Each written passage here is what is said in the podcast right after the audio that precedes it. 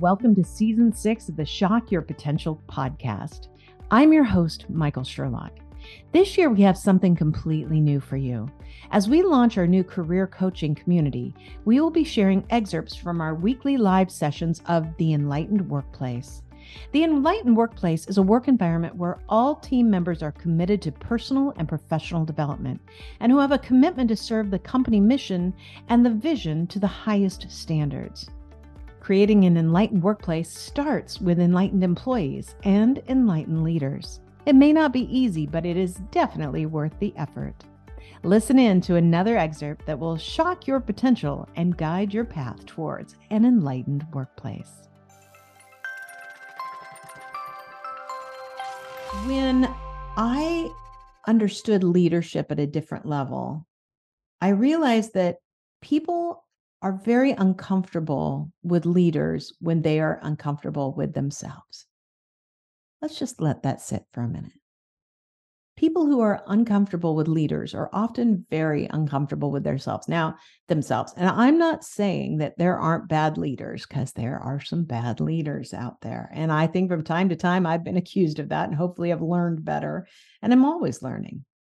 But when you are in a leadership role, people don't always know what to expect of you. And so that becomes more aware more cautious. They need to figure you out. This means that they pay close attention to you as a leader. On a flip side, a new employee, and I should have clarified that that when you're new to a leadership role, people who work for you and around you and with you and alongside you don't know what to expect of you. So that makes them more aware, more cautious. It's not a bad thing. That means they pay closer attention to you. They're trying to read you.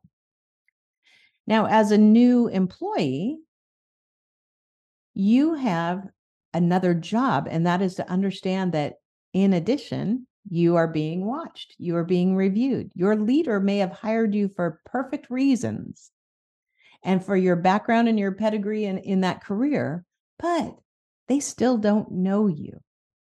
They can assume but they're going to be cautious. They may even trust you a lot, but they're going to pay close attention. Now, when you've been in a job for a long time, you are known. You are known.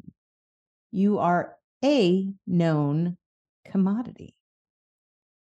Think about that. You are known, you know others, and you are a known commodity. You have baggage.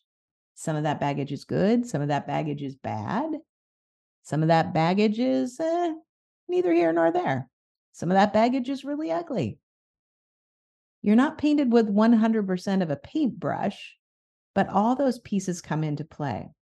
So, this is what I wrote. When you've been in a job for a long time, you are a known commodity, good, bad, or ugly. You have a reputation already. You are known for a certain work ethic that you've already established. You are known for a certain quality of work. You have a reputation on your punctuality, your confidence in meetings, the way you handle stress. You are known as the quiet one, the loud one, the one who works too hard, or the one who slacks off. You are known as the tyrant or the pushover. You are one who is invaluable or the one who must be fired. You're the, known as the perfectionist or the one who makes a lot of mistakes.